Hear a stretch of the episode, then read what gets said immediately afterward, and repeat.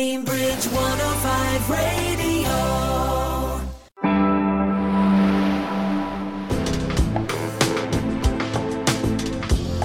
Women making waves. We know our neighbours quite well because through lockdown, it was a very nice way of actually getting to know neighbours through lockdown because we all helped each other, which I know you probably did the same as well. But I spoke to one of my neighbours the other day, and it was really nice to hear about her daughter who is training with Cambridge United Girls. I mean, she must be about 14, 15. And it was great. They, all the dads, which I thought was really interesting, take turns in taking a group of the girls that live near here up to Cambridge on a Friday night so that they can train. Mm-hmm.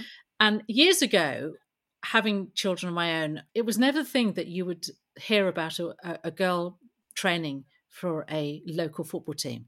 So it was For wonderful. football, no, I know. No. So it was wonderful to hear about my neighbour and her daughter doing that. And it was something that uh, I found really inspiring. I just thought, I wish I was doing that. I wish I had done that when I was 15 because I did like sport. Were you very sporty then? You, Well- you were right into sport. Were you? I Yeah. bet you're a netball team person. Were you in the netball team? No, no, it wasn't netball. I tell you what, I was. Hockey, No, it was, Was it ja- hockey? No, no, you won't get it. It was javelin. javelin. Yeah, yeah, javelin. Exactly. I'm glad you looked surprised there. Well, that but that only happens once once a year, doesn't it? Just before sports day when they get you out. it- I mean, our I think our sport our sports teachers, I think, were a bit nervous to let us near sharp objects most of the time. So only a few people would get to throw the javelin. Uh, When you were doing long jump and high jump, you know, just before sports day, you'd have about three weeks of practice. yes, So that, everybody must have looked really sticky, actually, apart from these sporty people like you. yeah. Well, no, it's, So it's you, interesting. you were doing javelin all the time. You, you were throwing that thing Yeah, about we were doing javelin, and it wasn't just before. And I went to a state school in London, and we had the most amazing facilities. We had a, a running track on grass outside. We had tennis courts, and we had proper javelins. We had proper metal javelins. And years ago, that's what you Mm. could do. And now, of course, they've changed them, and it's very plastic and it's very safety orientated. And well, it's just very fair. But we were given these javelins, these metal javelins. Proper weapons. Yeah, and they were Yeah. big. They were really big. And gosh, I loved it. I absolutely loved it. That and tennis and running were my favorite. Oh, and uh, badminton. running. Oh, I hated running. Did you like cross country and stuff like that? no, no, no, no. I didn't cross country, but I think you know what it is. I I, quite liked cross country. I knew the area really well because it ah, was where I lived. I lived near the school, so I knew every shortcut there was. So it was actually quite useful. I mean, we didn't get threatened. Teachers said they were watching, but how could they be? I mean, even at that age, I knew they couldn't possibly be watching everywhere. They're not superhuman. So, you know, I knew all the shortcuts. Was I like it. I like I, it. I could just walk, just walk. around. Well, I ran out the school, you know. I ran within within you know eye shot, and then and then just we just wandered about, took the shortcuts, and then as we hit the school again, just trotted back in, looking exhausted. So let me get this right. I must be very confused here, Linda, that you did do cross country or you didn't do cross country, or you thought you were doing cross country when you left school to get home and you thought you'd take the shortcuts home. No, no, no, no. This was during cross country. Oh, I knew all the shortcuts because Ah. that's where I lived. You see, so they would tell us to go this route, and I'd think, yeah, you don't have to go that route to get back to the school. You can use this Oh, route. that- Follow me. follow girls." me. Were you the leader then? Were you actually. no, I was, I was no leader, only only a leader of shortcuts because I happen to know the area very, very well. That's where I was. That's where I was brought up and ran around on my bike as a kid. So you know, I knew every nook and cranny of that place. So basically, then, that wasn't your favourite part of school. What was your favourite part of school then, Linda? If we were going to be really honest here. I liked English. I Ah. liked English. You see, I liked the English Mm. classes. That's what I was reasonably good at. Reading books. I still like reading books. And I do not read books as I run. You know, you cannot run and read a book. So I find I find it's much, much better just to stay in bed and read a book, quite frankly, or sit Yes. in the sofa. Yeah. Yes, yeah. well, I think that's a good pastime. I think it is it is quite interesting we're talking about our own experience of sport, which you was shortcuts all the way back to school or Mm, home yeah, when you were doing your Well, cross country. Me facing the javelin moment and loving every minute of it, but not being able to do it now.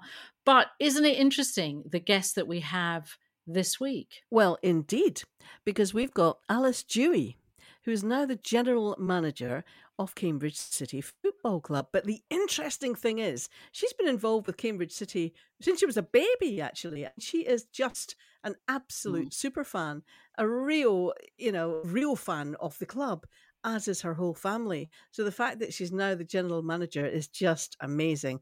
So brilliant conversation with Alice Dewey. And the same for our second guest, which is Little Joe, aka Joanne Graham, who is an artist.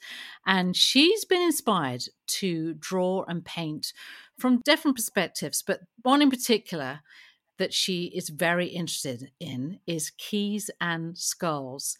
It's quite it's quite an interesting little subject. Well, it, it is. I mean, I think she she draws lots of other things as well, but um, she is really fascinated mm. by keys and really old keys. You know these really old big iron keys that you get that are beautiful designs. She loves drawing them and skulls as well, and we'll find out uh, more about that when we chat to Little Jo or Joanna Graham.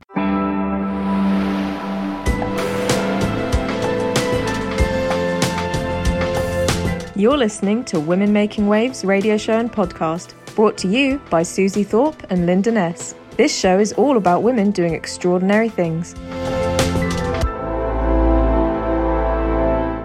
In August 2021, Alice Dewey became General Manager of Cambridge City Football Club. But I doubt this was a surprise to those who knew her because she has been passionately involved with the club, the Lily Whites as they're known, all of her life. We're interested to learn more about Alice, so we're delighted that she's joining us on Women Making Waves today. Hi, Alice. Hello, Linda. Hello, Susie. Hello, Alice. Hi. Now, this is kind of interesting. You went to Staffordshire University and you did a BA in geography when you left the school. What were your professional plans at that time? I certainly did. So, ever since I've been a little girl, I've always wanted to be a teacher. And that's why I went on to Staffordshire University to do a geography degree, to then go on to do my teacher training and hopefully become a primary school teacher. But it's all changed. it certainly has. and you were a teacher after you left uni. So I was a teaching assistant for four years. Um, basically, after finishing my geography degree, I applied for my teacher training. They said I needed more experience, but I'd gone from primary school, secondary school, straight into university, and I had been working at a local primary school um, at the end of every academic year. So it was mm-hmm. sort of a bit frustrating that I need they wanted me to get more experience. But anyway, I landed on my feet with a teaching assistant role with a little girl actually that had medical problems academically she was was a very bright child and still is but medically she needed um, sort of one-to-one support so i worked with her and the class which was brilliant for just under four years and then decided to change, decided I didn't want to be a teacher anymore. Whilst working at the primary school, I was also doing my volunteering at the football club and was organising events and doing fundraising actually for the primary school as well. Um, and organising different events there, and actually thought I could see myself organising events, fundraising, so continue to push that into my next role at a charity. Um, that was Kidney Cancer UK, and you worked there for about four years. Did you enjoy that, Alice? Yes, absolutely loved it. It was a big change for me, sort of going to a desk job working for a charity which was very small, but with a name such as Kidney Cancer UK, it can be seen as a, a national charity. The role that I took was for events and fundraising for the whole charity, but soon within about eight months was asked to step up by the chief executive to effectively be his PA and um, be in a role of development and project officer for the whole charity. The role varied in all sorts from working directly with the CEO and the trustees to getting hands on with patients and their families, with fundraising, trying to organise events locally, which, as you can imagine, um, doing them nationally was a lot more difficult and and actually comparing it to my role at the football club as a, a volunteer at the time and fundraising i could organise an event in cambridge and it, there would always be people there because our community of the football club was the supporters and in cambridge whereas we didn't have a supporter base as such in Cambridge for the charity, it was nationwide. And unfortunately, most people don't know about kidney cancer until they're affected by it, whether it be themselves or a member of family or a friend. And sadly, it's often in the very late stages of, of, the cancer. So it's generally, I would say, eight out of 10 times, those people will come into us because they were fundraising in memory of somebody. Um, which of course was very sad and mm-hmm. there was many a times when we had patients or members of family that spoke to us and it was difficult to to support them and and go through it. As i say it was very different to what i had done. So i had to have my experience and the skills and knowledge changed quite a lot. And as i say i loved it while i was there. Met a lot of new people went to a lot of places traveled up and down the country with it for their regular patient events that we did and heard some very very sad sad stories for those patients I can yeah, imagine. It, I mean, Alice, it's it's a pretty difficult thing anyway to work with a charity in the sense you just said you're talking to people from all sorts of perspectives, your colleagues, and then of course the people that are going through the cancer and their families. So you had a lot to learn very quickly. Did you find you were learning very quickly? Did you take it in your stride, or did you find that sometimes you would find it quite hard? Did you have mentors in the in the charity that would help you? Yeah, the the CEO certainly was a, a, mentor for me. He was always there, always supported me with various bits and pieces, whether that be sort of admin side, talking to patients. A couple of my other colleagues were again very supportive in various ways. Some of them had been there since the very beginning of the charity being formed in 2000. So it, it was a steep learning curve in, in various ways, but I'd like to think that the ma- majority of things I took in my stride. Mm-hmm. And in the background, during all of this time, of course, there was the football and the football team, Cambridge City. And you, you were quite fanatical from, from a young child, I, I think, or that's what it sounds like. I certainly was, yeah. I was taken by my parents as a little girl along to games. It's a family thing. Both my parents parents or were all involved. And yeah, I've gradually got more and more involved over the years.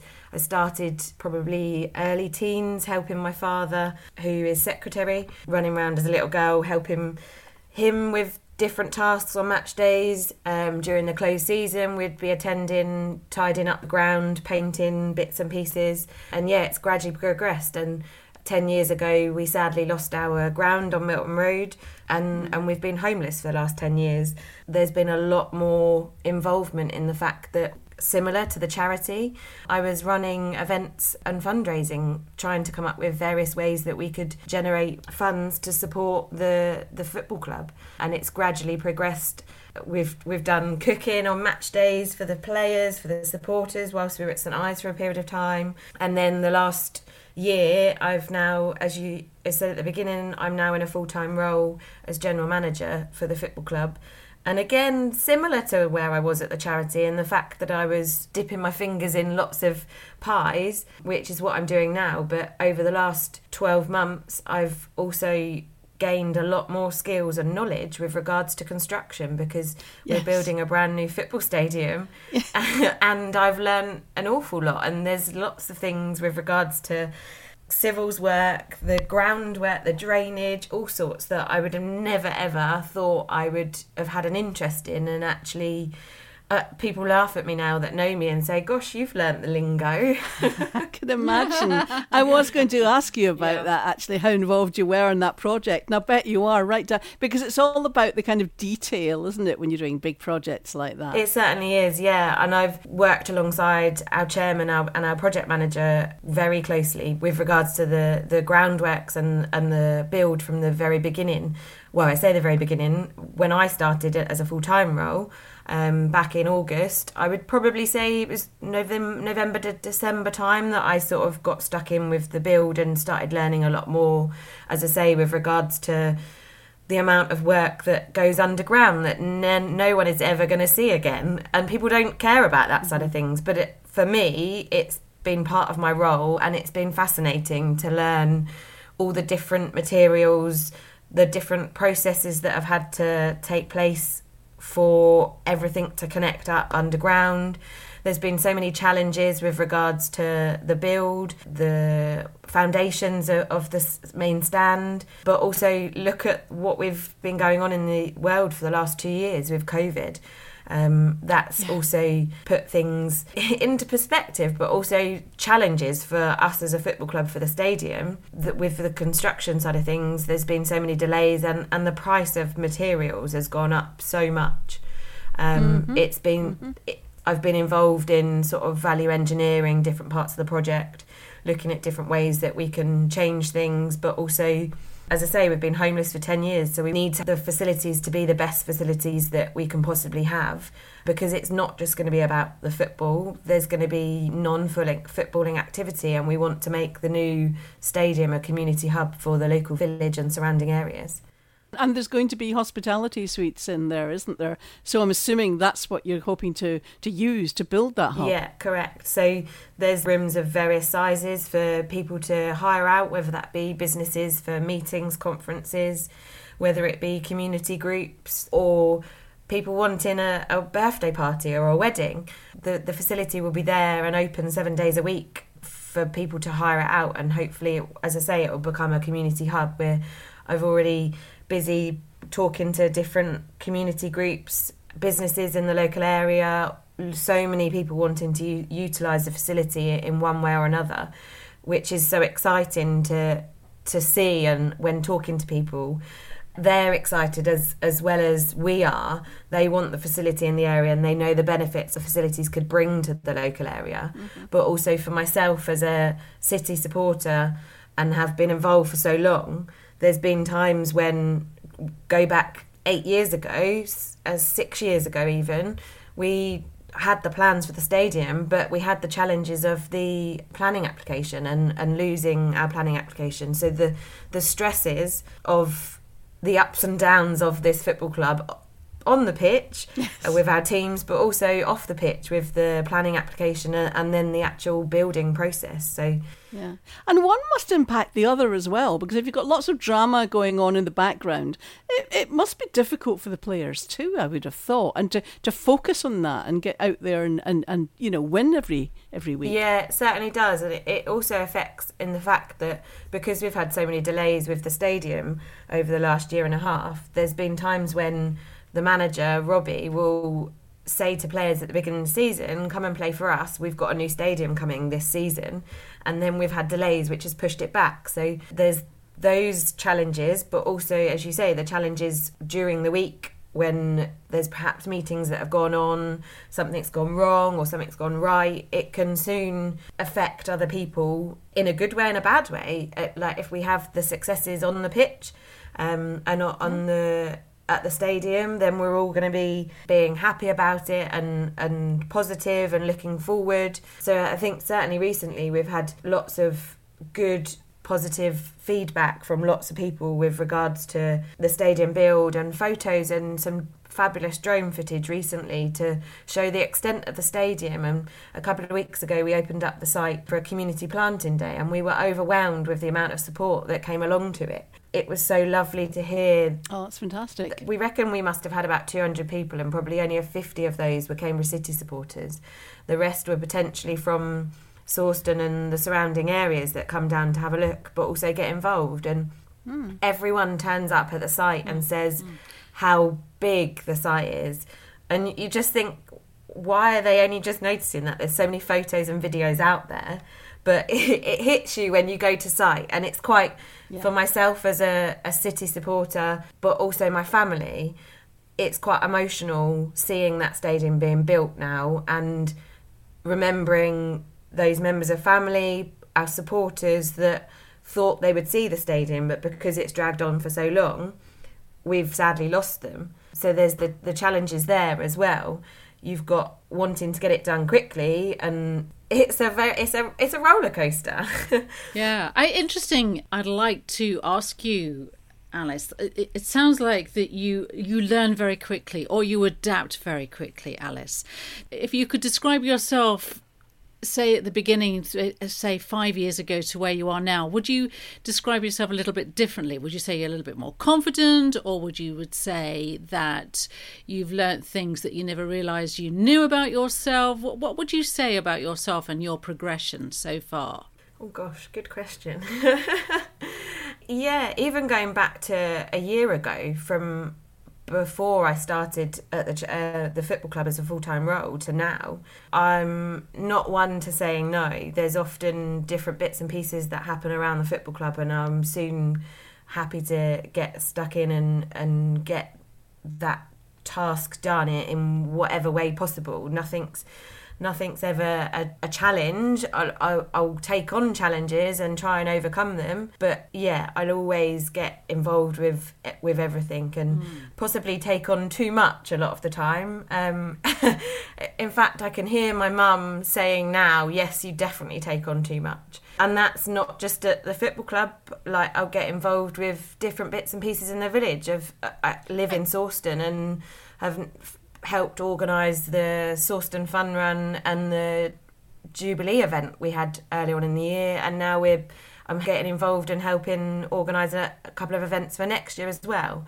Um, I love, as I say, organising events, and and I guess it's the passion for the football club as well ties in in with that because they're only they're going to be in the village of Sawston, and the the football club needs to be a a part of everything going on in the village as well, as it's a, a new new venture. How did it feel? I'm really interested in hearing. How did it feel when the post of general manager came up? Because I can understand this is the first full time role in the club for a long time. Were you immediately desperate to apply for and get the role? Did you think you could get the role? How did that feel when that job came up? um, yeah, it, it, certainly it certainly was. Uh, I, because of my passion for the football club, and we knew that we'd need somebody to be running the facilities. As I say, I destined and wanted the job because I, I have that love for the football club. I love love organising things. I wanted to progress the football club and take it forward and, and rise the ranks in more ways than one it's a very exciting role and I'm incredibly proud to now be in this role, especially as a, a, City supporter through and through.